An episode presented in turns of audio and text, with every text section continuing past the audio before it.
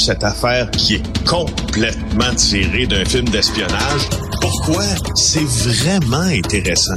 On peut pas dire l'inverse. Donc, la drogue, c'est non. Un journaliste d'enquête, pas comme les autres. Félix Séguin. C'est quoi ce Félix? Expera Risk Mitigation and Investigation. C'est quoi cette entreprise-là? Ça sent d'où, ça? Non, absolument nulle part. Absolument nulle part. Honnêtement, je vois pas. pas on n'a jamais entendu parler de ça, connaît pas, on sait pas. Tu sais, comme Garda, je connais ça. Là. Garda, c'est connu de tout le monde. Là. Puis bon, si on avait donné euh, euh, à Garda des millions de dollars pour euh, bon la sécurité, le chemin Roxham, on pourrait à la limite comprendre. Mais c'est quoi cette entreprise-là? Ben, c'est cette firme-là qui, qui gère l'hébergement de milliers de demandeurs d'asile au Canada, qui a décroché des millions de dollars grâce au, chemin Roxham. Puis je trouve que c'est un, un, article très pertinent de Nicolas Brasseur et de rater la montagne aujourd'hui dans notre journal, le journal de Montréal, parce que on fait on fait la ventilation des contrats. Donc 75 millions donnés par Ottawa, dont certains contrats, pas d'appel d'offres, euh, à cette euh, firme là dont on vient de parler. C'est une firme, une firme d'enquête privée qui s'occupe euh, principalement des immigrés qui arrivent par le chemin Roxham. Quand on quand on fait des textes comme ça, c'est là, moi, où je trouve que le journalisme est utile parce que il y a toujours quelqu'un à quelque part qui, légalement ou non, dans ce cas-ci, ça a toutes les apparences d'être légal, mais qui profite de la situation et qui se remplit les poches. Alors, cette, euh, cette, cette entreprise-là a décroché 56 millions de dollars en contrat pour loger les migrants au Québec, en Ontario, dans les provinces maritimes. Au total, la moitié des contrats octroyés par le fédéral depuis 2020, ça va à eux. Euh, c'est Immigration Canada qui confirme ça avec des données euh, que le ministère possède. Donc, la, la question qu'on se pose, quand tu as, quand une firme de sécurité puis d'enquête qui obtient un contrat pour loger des demandeurs d'asile, c'est un peu, c'est pas un contrat emploi, mais c'est pas ce que tu fais normalement.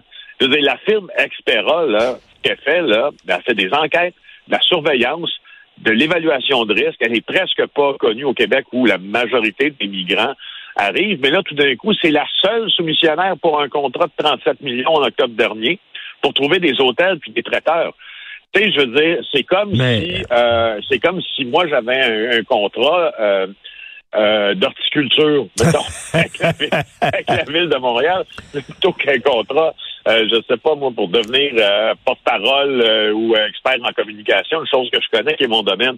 Alors, c'est ça, je, trouvais, je trouve que c'est un Mais, Félix, souviens-toi, Pierre Gay, hein, en octobre 2022, on avait appris que Pierre Gay, qui était un donateur du Parti libéral du Canada, un donateur important, avait reçu justement des contrats de gré à gré de l'ordre de près de 30 millions. C'était 28 millions de dollars pour des terrains, pour des dortoirs, etc., pour recevoir les migrants on se disait, c'est quoi son expertise à ce gars-là là-dedans?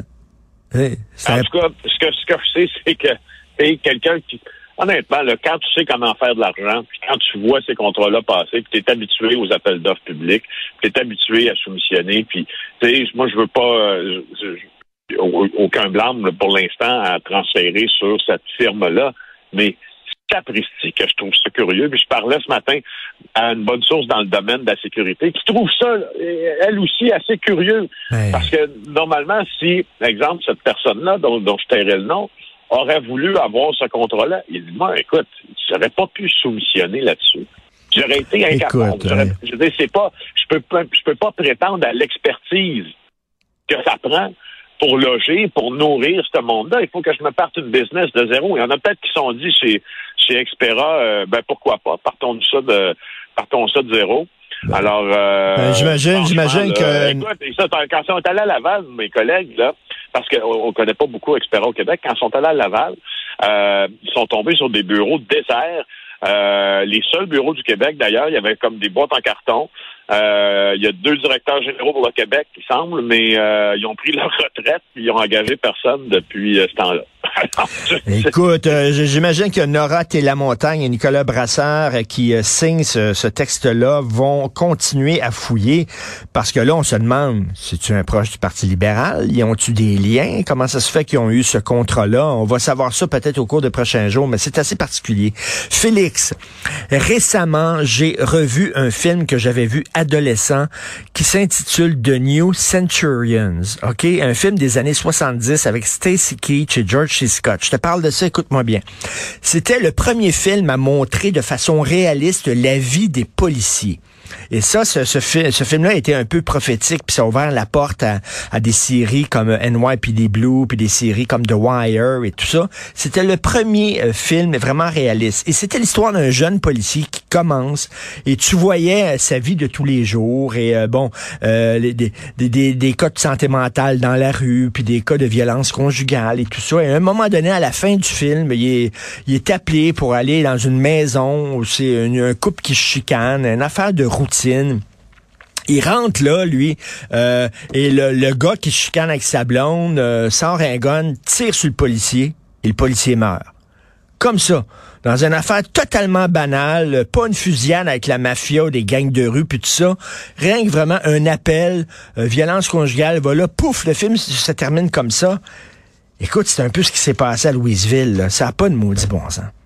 Ben, j'ai oui, ça pourrait reprendre certaines de ces scènes-là sûrement parce que la policière Maureen Bro, qui était une sergente, qui comptait 20 ans d'expérience à la Sûreté du Québec, euh, est entrée dans un euh, logement de Louisville pour une intervention euh, et elle a fait face à un homme qui manifestement était très agressif, qui l'aurait poignardé à la gorge, qui l'aurait balancé en bas du deuxième étage. Lui aussi a été atteint mortellement. Euh, il y a un autre policier qui a été blessé, on ne craint pas pour sa vie. Euh, et euh, c'est un, gars qui proférait des menaces, au fond, tu sais, dans un immeuble à logement, c'était sur l'avenue Saint-Laurent. Alors, il aurait dissimulé un poignard qui se trouvait pas trop loin, deux coups. aux agents. Donc, il est atteint par balle, mais il a le temps de poignarder à la gorge, donc mortellement, puis pousser la sergente Beau en bas du deuxième étage. Le mari de Mme Bro est aussi policier. Évidemment, il y a un concert aujourd'hui euh, d'hommages puis de bonnes pensées qui vont à la Sûreté du Québec. Euh, je pense à François Bonnardel, je pense à Yann Lafrenière, je pense à... Mais, mais, faisons, faisons le nôtre, notre, notre propre constat là-dessus, parce que toi et moi, on parle souvent de ça, parce que nous avons ensemble suivi une, une formation qui nous mettait dans une situation réelle d'intervention. Euh, à Boscoville pour, euh, pour avec des officiers de la Sûreté du Québec. Et rappelez-vous toujours d'une chose. Contrairement aux civils comme nous, les policiers qui se réveillent le matin ne savent pas trop de quoi leur journée sera faite. Le nombre d'appels qu'ils peuvent avoir est varié. Il y a beaucoup de détresse, il y a beaucoup de problèmes de santé mentale. Et la fraction de secondes qu'ils ont pour réagir parfois fait la différence entre la vie ou la mort. Écoute, on a été euh, devant ces, expériences-là. Puis moi, honnêtement, je serais pas capable de faire la job. Comme quoi, là, comme quoi, chaque appel, tu sais jamais ce qui t'attend. Puis peut-être c'est un appel pour une violence conjugale, puis tout ça, mais il faut que tu sois vraiment attentif parce que tu sais pas ce qui est arrivé. Écoute, à Verdun, il y a quelques années, mais il y a plusieurs années de ça, je me souviens, ça m'avait frappé. C'était, euh, écoute, un gars qui a pas fait son stop en auto. La police arrive exactement comme on avait fait dans notre formation qu'on avait fait, toi et moi, euh, pour JE. Alors, la police arrive, puis bon, on demande les papiers du gars, euh, qui a pas fait son stop. Le gars sort un gun, paf! A tiré le policier, il l'a tué.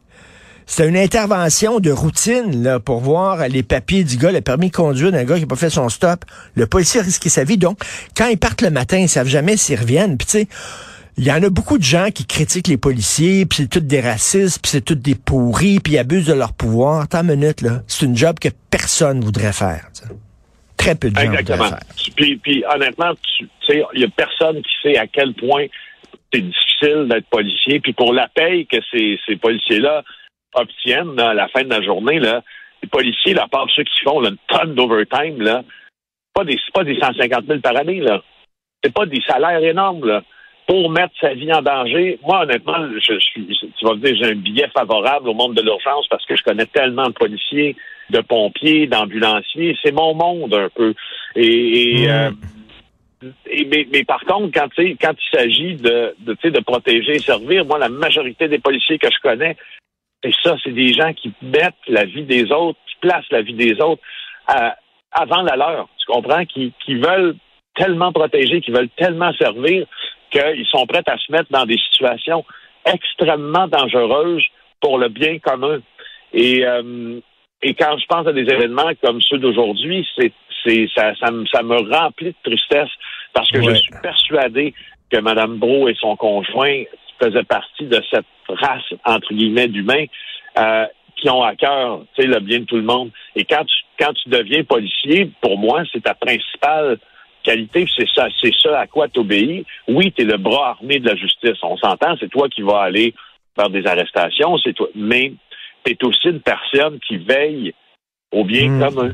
Et quand tu perds la vie dans ces fonctions-là, moi, je, je, ça fait longtemps qu'il y a un policier qui est pas mort en devoir au Québec. Ça fait plusieurs ben, années. Ça fait longtemps, hein? Euh, Alors, une mm-hmm. policière à 20 ans d'expérience, euh, puis euh, boum, c'est cette journée-là où elle, son numéro est sorti. Et, tu sais, ça fait 20 ans qu'elle part le matin, puis qu'elle dit à son chum puis ses enfants, ben, on se voit à souper, puis tout ça, puis là, boum, veut dire une intervention qui aurait dû être une intervention de routine. c'est terminé comme ça. C'est vraiment hyper tragique. À 20 ans, oublie pas, comme les policiers utilisent l'expression, le 20 ans de date, c'est ça la, manière dont ils parlent, à 20 ans d'ancienneté. Euh, dans la police, là, t'es pas loin de la retraite, là. 20 ans de police, là, c'est beaucoup, là. T'es pas loin de la retraite, là. Merci. Ouais, c'est super triste. Merci beaucoup, Félix Séguin. Merci. On se parle demain. Salut.